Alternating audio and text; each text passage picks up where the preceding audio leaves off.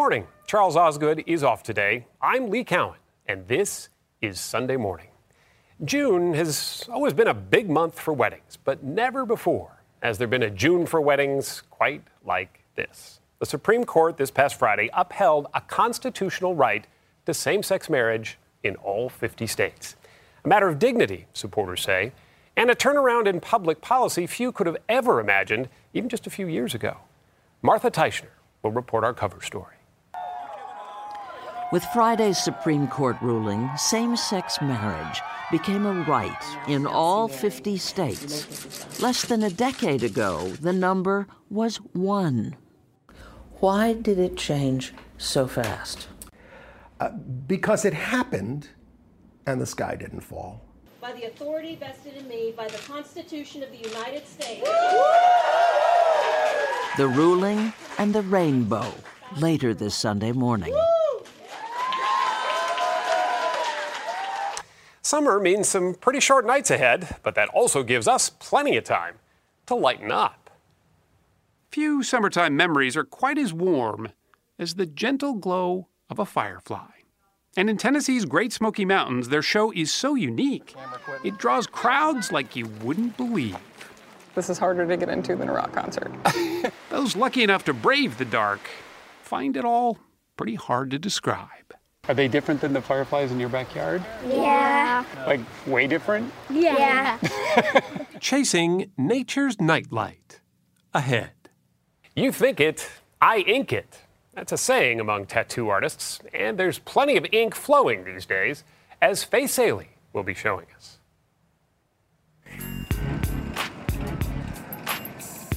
From taboo to trendy, tattoos have come a long way. Do you feel like in our general culture that tattoos are thought of as art? Yes, and so liberating. Like her? Love her. Later on Sunday morning, fresh ink. Steve Hartman looks at attitudes toward gay rights then and now. Serena Altschul dines with the barefoot Contessa. Vinita Nair shows us a house on the move and more. Ahead, love I now pronounce you married. and marriage.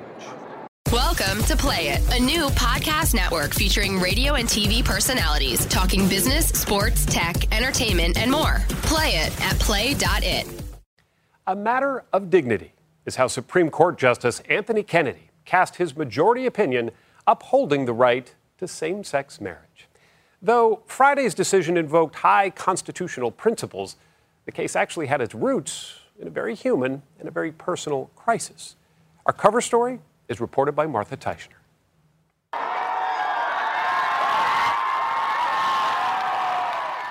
A party broke out on the steps of the Supreme Court when its ruling affirming the right of same sex couples to marry was announced. For the record, the case was called Obergefell versus Hodges, and in the middle of the noise and jubilation, Jim Obergefell got a phone call from President Obama. Your leadership on this, you know, has uh, changed changed the country. I really appreciate that, Mr. President. It's really been an honor for me to be involved in this fight and to have been able to, you know, fight for my marriage and live up to my commitments to my husband. So. Jim Obergefell and John Arthur had been together more than 20 years when they were married in July of 2013. Arthur was dying of ALS, Lou Gehrig's disease, so family and friends raised $13,000 to fly the couple by medical jet out of Ohio, where gay marriage was prohibited, to Maryland, where the ceremony was performed legally aboard the plane on the tarmac in Baltimore. All Obergefell wanted was to be listed as husband on Arthur's Ohio death certificate. Because I promised John. As he told CBS correspondent Jan Crawford, It was one more promise I made to him that I would fight for him, I would fight for our marriage, wherever that led.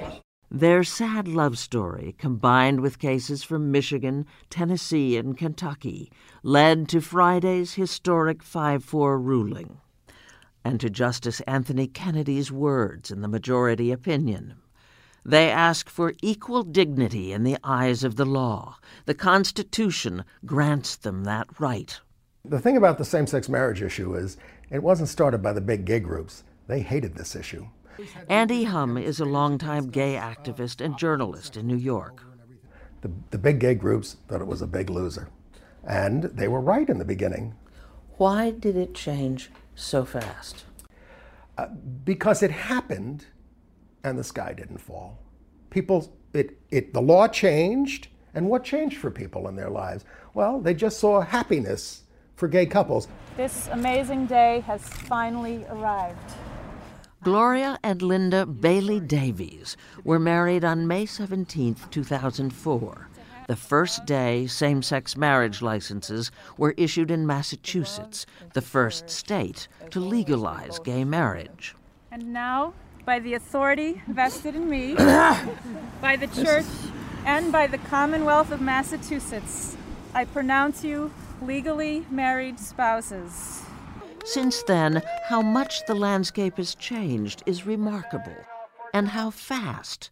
Over the last two years, especially, the number of states has accelerated, reaching 37 before the Supreme Court guaranteed the right to same sex marriage nationwide.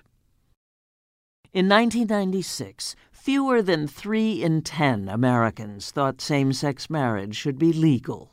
Now, nearly six in ten do. Among those who do not, 55% of Republicans. I don't think most of us who have ever read the scripture would believe that there is a division about what marriage means. It's still one man, one woman, life partners. And the courts can no more suspend the law of marriage any more than it can suspend the law of gravity. Like former Arkansas Governor Mike Huckabee, every Republican presidential candidate has lined up against the Supreme Court ruling. Democratic presidential candidate Hillary Clinton's response Amen. Thank you. Chief Justice John Roberts argued in his dissent that the issue should have been left to states, voted on, not decreed by the court. Just who do we think we are, he wrote. Uh, we have to go obviously by what uh, the courts say, uh, but I certainly can disagree with them, and I do. I, I Alabama Governor Robert Bentley I, I is willing to comply with the ruling, but there is resistance. It's disappointing that Louisiana will not be following the movement that is happening around the country today. When Michael Robinson and his partner, Earl Benjamin, tried to get a marriage license in New Orleans after the court ruled on Friday, they were told they would have to wait. Louisiana and Mississippi claimed legal technicalities. A law that violates the laws of God is no law at all. And in Texas, Reverend Dave Welch of the Houston Area Pastor Council vowed disobedience. There is no question. It is by the thousands, the tens of thousands, and the hundreds of thousands that will not bend the knee and we will not kiss the ring. We will not bow to the God of political correctness that seems to be dominating much of our court system today. This is your homophobia. This is your fear. This is your, you know, your hatred of gay people, and you got to get over it. Immediately after the Supreme Court decision, 85 year old Jack Evans and 82 year old George Harris, partners for more than 50 years, were the first gays to tie the knot legally in Dallas. An estimated 390,000 same sex couples had already beaten them to it in the United States. Raising this question a generation from now, will gay marriage be a non issue? Ahead. All the gold in Fort Knox. Don't drop it on your toe. It's heavy, boys. Welcome to Play It, a new podcast network featuring radio and TV personalities talking business, sports, tech, entertainment, and more. Play it at play.it. We're in the money. Come on. And now a page from our Sunday morning almanac, June 28, 1935. 80 years ago today, the day the United States went for the gold for that was the day federal officials disclosed a previously secret plan to build an underground vault for the nation's gold reserves at Fort Knox in Kentucky. Concerned about a possible enemy invasion, the Treasury's goal was to move billions of dollars worth of gold from coastal cities to a more secure inland location. Much of that gold came from the U.S. Mint in Philadelphia, where workers were filmed melting gold and fashioning it into bars. The transfer was completed in 1937, and, with very few exceptions, the bullion has been out of sight ever since. President Franklin Roosevelt paid a personal visit to the stash in 1943. In its vaults are $15 billion. While in 1964, the entire gold supply. Moviegoers got a look at a fictionalized but reportedly fairly accurate view of Fort Knox in the James Bond film Goldfinger.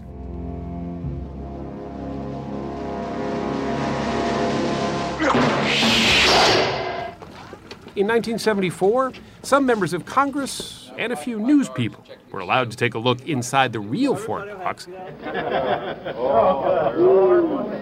at least in part to dispel rumors that the bullion had actually been secretly sold off. There it is. We're going to weigh it. Don't drop it on your toe. It's heavy, boys. Today, the Mint tells us the bullion depository at Fort Knox holds 147.4 million fine troy ounces of gold. That would be worth roughly $170 billion on the open market, though the Treasury officially values its hoard at just a fraction of that. By the way, don't ever ask to take a tour. The Bullion Depository allows no visitors and no free samples. We're in the money. Come on, my honey. Let's spend it, lend it, send it, rolling along. Still to come. So we're gonna do when God closes a door, he opens a window. Yep. Trendy tattoos. And later, the pink flamingo. Never out of style. Welcome to Play It, a new podcast network featuring radio and TV personalities talking business, sports, tech, entertainment, and more. Play it at play.it. Many newlyweds say it with flowers. Others, though, say it in a way that's a bit more permanent, with ink. Here's Faith Salie. This is my wedding bouquet. It was a really important part of my life, and it just reminds me of it every day. When it comes to body art, beauty really is skin deep. It's only a couple hours of pain, but it's worth it. Why is it worth it? It's just the art. Art that has made its way into galleries, museums, fashion shows, even the cover of The New Yorker. What made you want to make a documentary about tattoos? Well, it started off as a photographic project. Outlaw bikers got tattoos. Sailors in Singapore got Eric tattoos. Schwartz made a film about this very old and very new phenomenon. It's estimated 15% of Americans have tattoos, and that number rises to 40% in the age group 26 to 40. I really found it fascinating. The sincerity of the people, how the imagery had nothing to do with what I thought. By choosing images that celebrated their neighborhoods, religion, and loved ones, the Chicano people of East LA had a key role in elevating black and gray to an art form, a people's art form. It's no wonder people seeking such personal and permanent art want to place their bodies in the hands of classically trained fine artists. You do oil painting, you draw, you do charcoal. Yes, the whole gamut. In 2009, Friday Jones opened Tattoo Couture, located on New York City's Fifth Avenue. I had seen a lot of my friends graduating college and they still wanted to get tattooed, but we'd have to take them to a kind of a, an exposed street shop. I thought that they deserved a serene environment in a place where they felt safe to talk about spirituality, about pain. So you've been doing this for 22 years. What's the evolution you've seen in the tattoo industry? My clients are so much more fearless than they've ever been. Like her? They've they come up with all sorts of envelope pushing ideas. Ideas like 3D tattoos, watercolor tattoos, even glow in the dark tattoos. The inking industry generates more than $2 billion a year in revenue.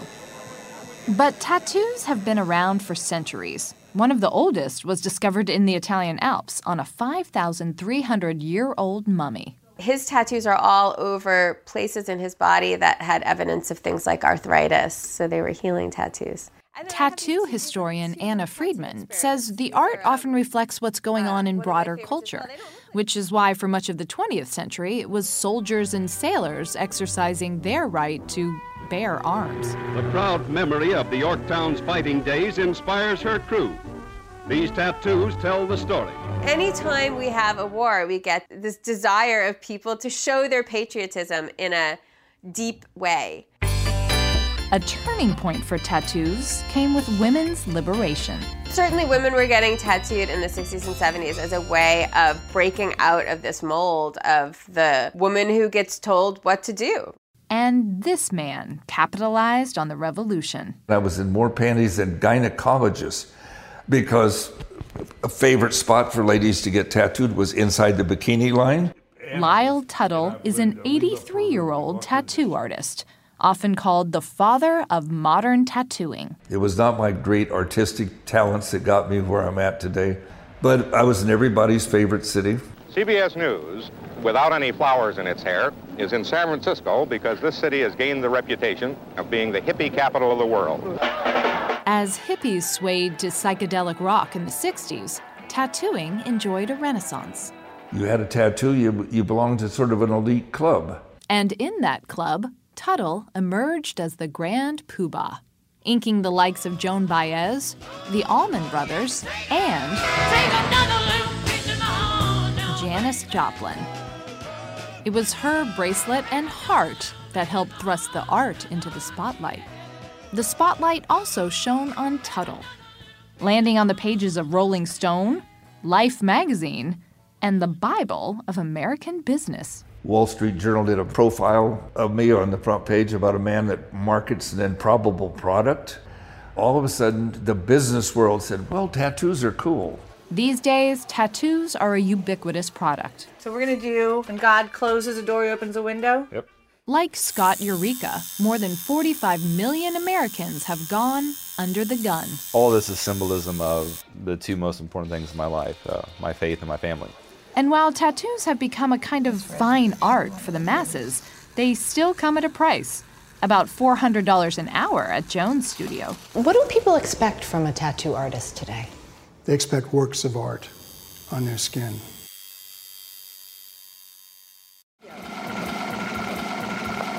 Ahead. And that's done. Now, how easy is that? In the kitchen with the barefoot Contessa. Hmm. Can't wait to taste this.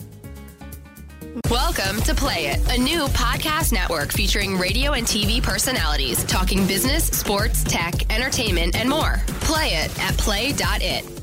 The barefoot Contessa may well be a celebrity chef, but simplicity is what she likes to serve up more than anything else. Serena Altschul takes us inside her kitchen. Your time starts now. Good luck.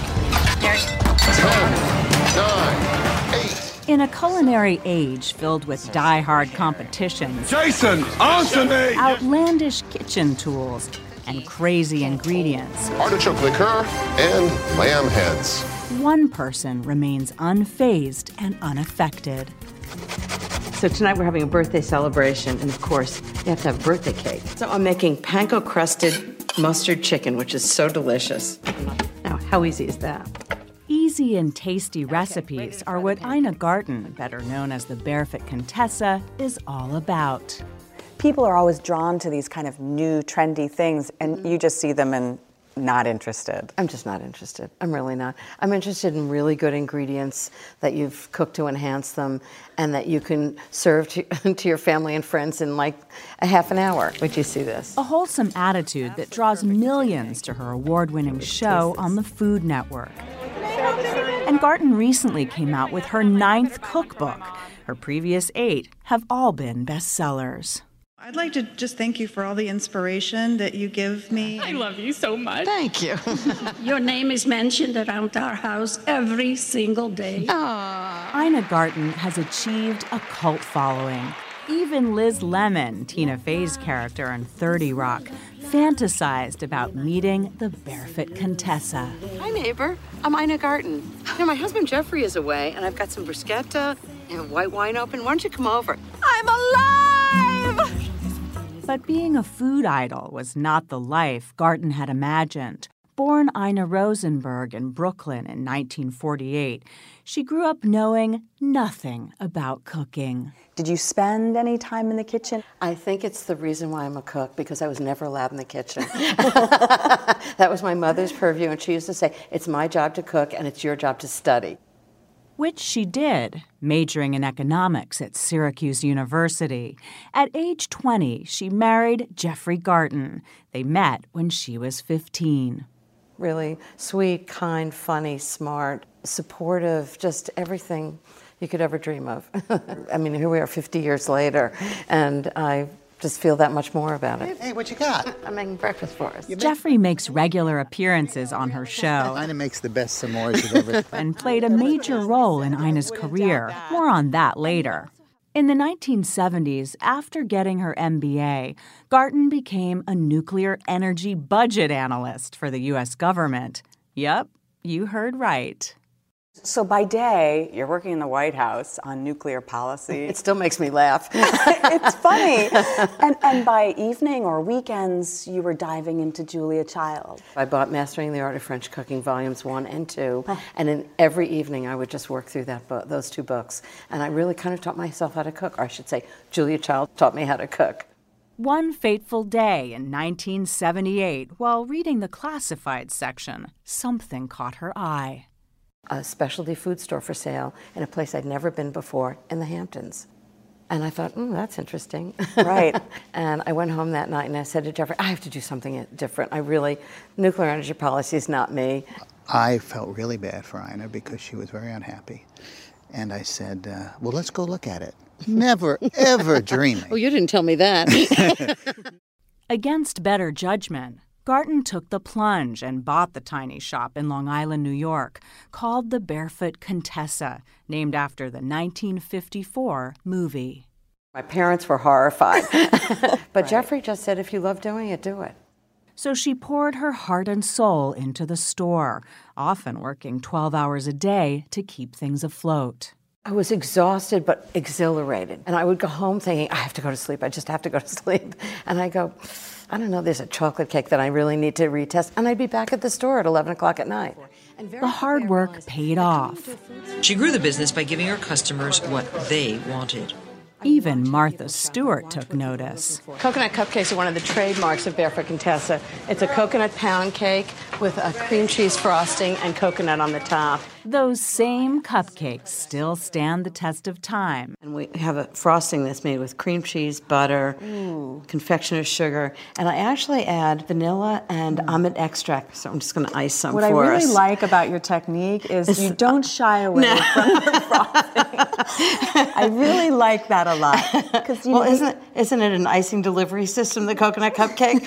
That's right. Today, at 67, Garten has built a culinary temple in her barn devoted to her passion. So this is the French section. Okay. This is the I use them all the time section. A whole library filled with cookbooks. Use the blade, have it go back and forth. A kitchen just for her show. A short walk from her house in East Hampton. I can't believe I get up in the morning, I leave my house, I walk to the barn, and I get to cook with my friends. One of the great gifts that you can give people is to cook for them. Coming up, a farewell to the father of the pink flamingo. Welcome to Play It, a new podcast network featuring radio and TV personalities talking business, sports, tech, entertainment, and more. Play it at play.it. It happened this past week the loss of the leading light of lawn ornamentation. For we learned of the death this past Monday of Don Featherstone, an art school graduate turned plastic fabricator. Featherstone created ornaments of every description, from snowmen to Santas to fanciful animals. But he will be forever remembered for his acknowledged masterpiece, the pink flamingo. Created in 1957, the pink flamingo has ruled the roost for almost 60 years now. And what do you call these things? Our Bill Geist traded pink flamingo lore with Penn State professor Anne Marie Thigpen back in 1989 the pink flamingo. They're not dead. They're alive and well, aren't they? Now, one time I knew an Illinois flamingo from a Pennsylvania flamingo. Those are two of the big manufacturers of them. I'm not real sure. You would say that. I, uh, I you're the expert on that. Certainly not me. From countless front yards, pink flamingos have also gone on to star on the silver screen. They graced, if that's the right word, the opening shot of the 1972 John Waters cult classic Pink Flamingos. Do you know what it's like to be trapped for 20 years? While the 2011 Disney animated film Gnomeo and Juliet featured a talking pink flamingo named Featherstone in honor of its inventor. Featherstone. How's the other leg? I don't know, Featherstone, member? Beloved by its fans, banned by a few fussy homeowner associations, the pink flamingo won its creator a tongue in cheek Ig Nobel Prize back in 1996, which he and his wife Nancy accepted wearing their trademark look-alike outfits. Don Featherstone was 79. Next, it'll be completely dark. Fireflies. Close up. Welcome to Play It, a new podcast network featuring radio and TV personalities talking business, sports, tech, entertainment, and more. Play it at play.it. Although it may be easy to complain about the heat and humidity on a summer night, there's one sure way to lighten up. Just step out into the dark and look for fireflies, especially if you're anywhere near a certain park in Tennessee. Every summer, they pour in like a mountain stream. Over the hill we go. Uh huh. Y'all have fun. Bye. Into the Great Smoky Mountains of Tennessee. Bye. An unstoppable, migrating madness. Hello, sir. How you doing this evening? Good. So many, the National Park Service has to monitor this wildlife to make sure it doesn't get too wild. It's really a good Got show. it. Thank you. Have very fun. much. Uh-huh. Thanks. Bye. We followed the herd as they made their way to trolleys that drove them up a winding road to a remote campground where, rain or shine, they receive precise instructions. By nine o'clock, voices down, lights off, and we're going to see the best show ever. As the sun set and the moon rose, we watched as they wandered off into the blackness, lawn chairs and flashlights in hand. Why are you sitting in the woods in the dark? Because she told me we could do it. Mary McCormick and her three neighbors drove all the way from Knoxville to find this perfect place under the pines. We've been laughing because it looks like people think there's a parade or something. They're lined up going on down the both street. sides. It all seemed a bit odd until that is, the twinkling began. Yeah, I see some. I saw one. I saw one. In the pitch black, it was as if the stars had come to settle in the forest. A silent symphony of fireflies by the thousands. Oh, I can see them. A sight not easily captured on camera. The whole forest is lit up like Christmas time in some crazy psychedelic way. Stumbling around in the dark, we literally bumped into Mary Lattimore and Naomi Yang. What's so beautiful is sort of the darkness and then the brightness and the darkness. It's almost like the forest is breathing. You might have guessed these aren't your garden variety fireflies. This species gathers in swarms and flashes all at once. We have them back home in Kentucky, but they don't have their act together. Synchronous fireflies, they're called. Or, as these bug eyed fans call them, Synchronous fireflies.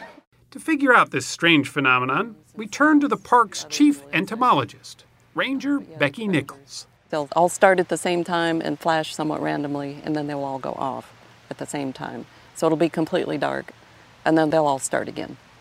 Nowhere in the Western Hemisphere is there a bigger population of synchronous fireflies than right here at this tiny campground. Why here? Is there a big concentration of them here? We think it's primarily because it's just prime habitat for them. This is where the fireflies are, and the third door down is where most of them are. The scientific name for the synchronous firefly is Photinus carolinus, one of 19 species here in the Great Smoky Mountains. We have a lot of specimens of this particular species. Oh, wow. This is the one that everybody comes to see.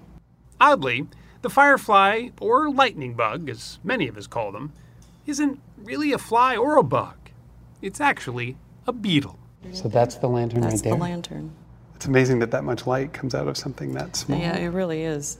There's no almost zero heat produced. It's 100% light. So they're way more efficient than a light bulb. That's right. Yeah. yeah. We could learn something from them. So is it a form of? I mean, is this talking in a way? In a way, yeah. Sweet talking, to be more precise, because the firefly's flashing is all about getting a date. It's a mating display, the males flashing to the females, who then respond with a glow of their own. This volunteer, whose name is Glow, really, it is, summed up the ritual this way. It's typical male behavior. my light's brighter than your light, and I can keep my light on longer than you can, and the females pick out the ones that do the best job. So it's like a singles bar, pretty Yeah. much. That's like the Jersey Shore out here for fly, for fireflies. Sean Ford came here with his girlfriend, Kristen Blossom. it's like symbolic that males and females are finding each other out here, and we're finding each other out here, kind of on a date. it's corny, super corny. It's all very G rated, however. You ready? The Mays family's only problem was sticking to the rules. Unlike back home, no mason jars allowed here. I usually grab them like this and I kind of peek and throw them in the jar. And then what do you do? We usually take them inside the house, put them on the table, and then go to sleep and watch them overnight. Watching or catching fireflies is almost a rite of passage. Ranger Caitlin Worth says they're like little Pied Pipers of summer. And one of the things I love about this event is that it brings people totally out of their comfort zones. I mean, most of these people that come to this, many of them might not go into the woods during the daytime. And they're coming out just to sit in the woods in the dark. It's all very fleeting. Sadly, adult fireflies only live a matter of weeks, which is why the Garland family says don't miss your chance to enjoy nature's nightlight before the glow is gone for another year. We are so used to seeing man made wonders, such as fireworks, which are awesome. But this has nothing to do with man, it's completely natural. It's, it's just incredible. It's really incredible. You just can't explain it to anybody. They have to see it. CBS reports the homosexuals will Ahead. continue in a moment. Then and now. Welcome to Play It, a new podcast network featuring radio and TV personalities talking business, sports, tech, entertainment, and more. Play it at play.it. Friday's Supreme Court decision recognizing gay love as a human thing marks a 180 degree turn from attitudes not so long ago. Steve Hartman takes a look back.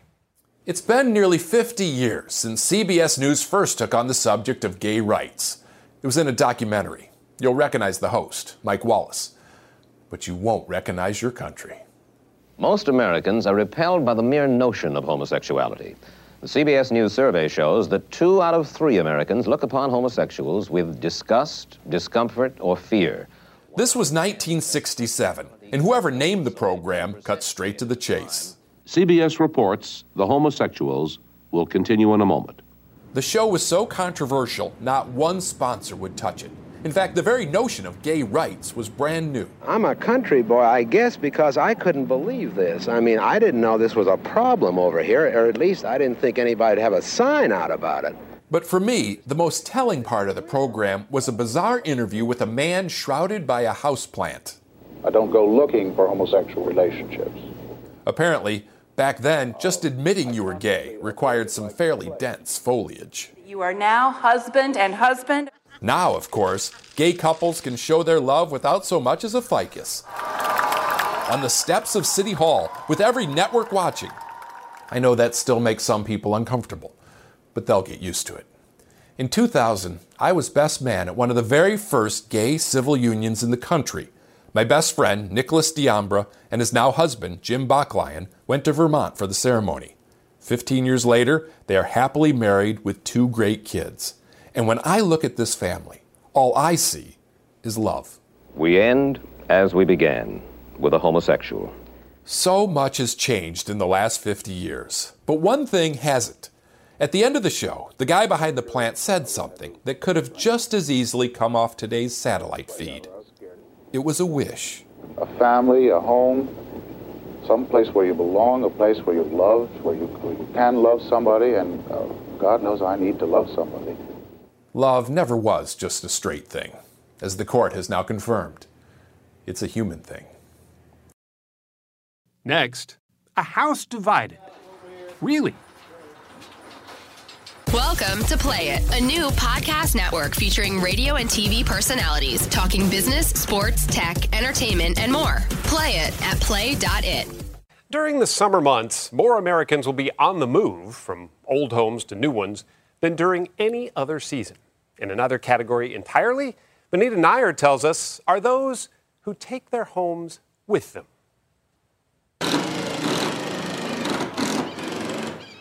At Crystal Bridges Museum in Bentonville, Arkansas, How high are the ceilings in this grand room? So close to 18 foot. Uh-huh. they're putting the pieces of a giant puzzle together again. Scott Eccleston is the man in charge. This is a home that if you grew up in Northwest Arkansas or the Midwest, this is the house that you would have built. And, so it was a house for all. This house for all was designed in 1954 by Frank Lloyd Wright. It used to sit 1,200 miles off in Millstone, New Jersey. It was owned by architects Sharon and Lawrence Tarantino. After years of watching floodwaters threaten their beloved 1,700 square foot home, they asked the museum to help save it. Here, door hardware. Every detail was documented. Save that. Number that. Then the home was methodically dismantled and packed into two shipping containers.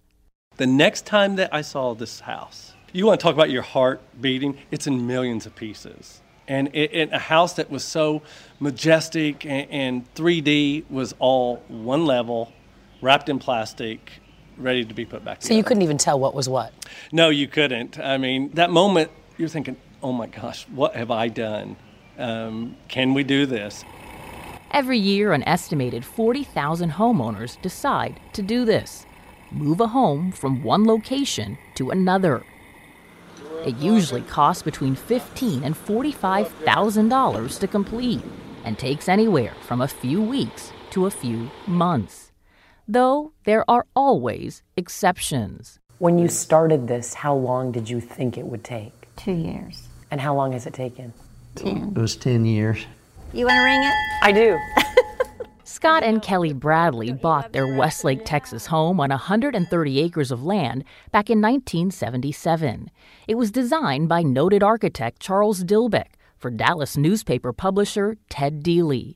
Then, in 1998, the Bradleys sold the land, but wanted to keep their house. One of the quirks is uh, not really knowing exactly where the front door is when you arrive. Preservation architect Nancy McCoy devised a plan to move it.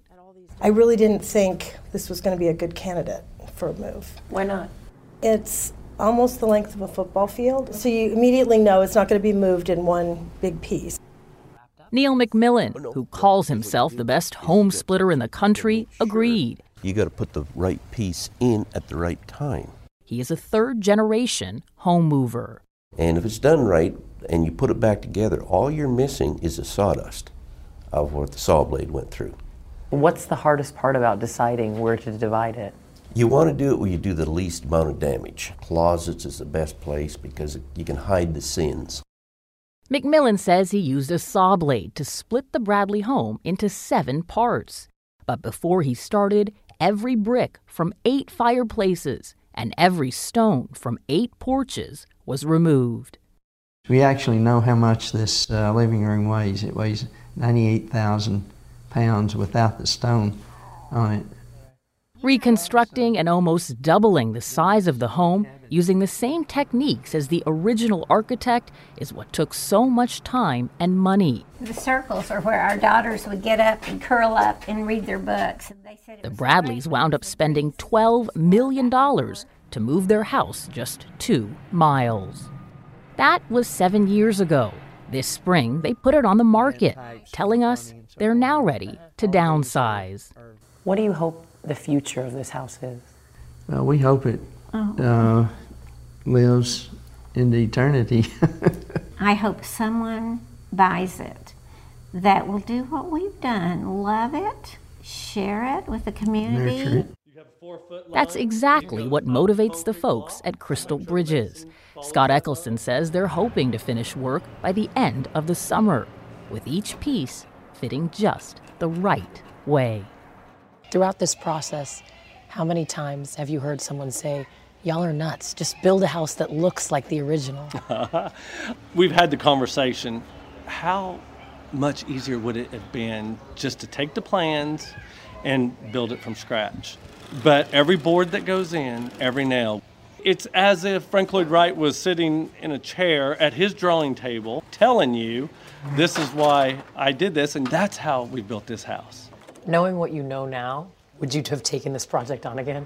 I would do this house a hundred times over because it's a real honor.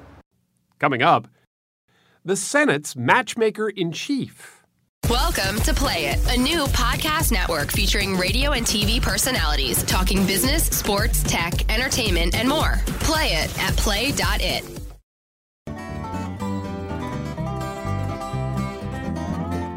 For singles looking for love and marriage, it isn't always obvious when it's a match.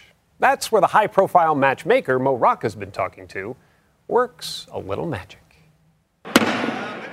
With all the partisan bickering that goes on, it seems no one on Capitol Hill is getting along. And both houses are trying to block funding. So you went back and made it worse. But then there's New York Senator Chuck Schumer's office, which might as well be called the Love Shack. So far, 22 of his staffers have paired off. That's 11 marriages during Schumer's 16 year tenure. There are two spins on all these Schumer marriages. One is we are the closest knit staff on the Hill. The bad spin is we work so hard that they don't have a chance to meet anybody else. Schumer doesn't take issue with his staffers dating. In fact, he endorses it. When you get to know someone at work, you get to know the real deal, as opposed to when you sit down at a you know, at a, at a, at a restaurant or something on a date where everyone's nervous and saying, what are they going to think of me and all that. Schumer won't call himself a matchmaker or a yenta. He's just there to give a helpful nudge. When I see, you know, two single people who might be good for each other, I'm not the most subtle guy in the world, but I try as subtly and as gently as can. Oh, she's nice, he's nice. Megan and Josh Vlasto, married for three years, met in the senator's New York City office. He never really like inquired until it was time where he thought that maybe we should be getting engaged. And it became, do you know what kind of ring you want? do you need me to talk to Josh? And I said, no, thank you. Um, New York State Senator Daniel Squadron and his wife Liz are another Schumer backed match. This was a proposal that the senator wanted to push through. Uh, I, I, I, think, I think he was hoping for passage. yes.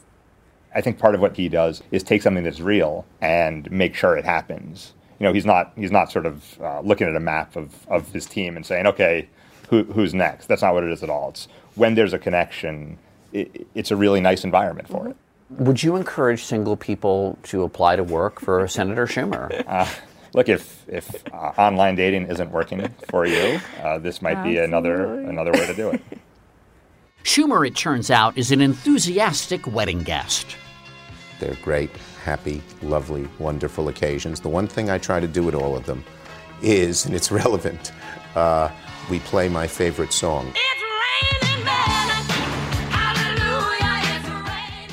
men, hallelujah. Turn your umbrellas upside down, ladies.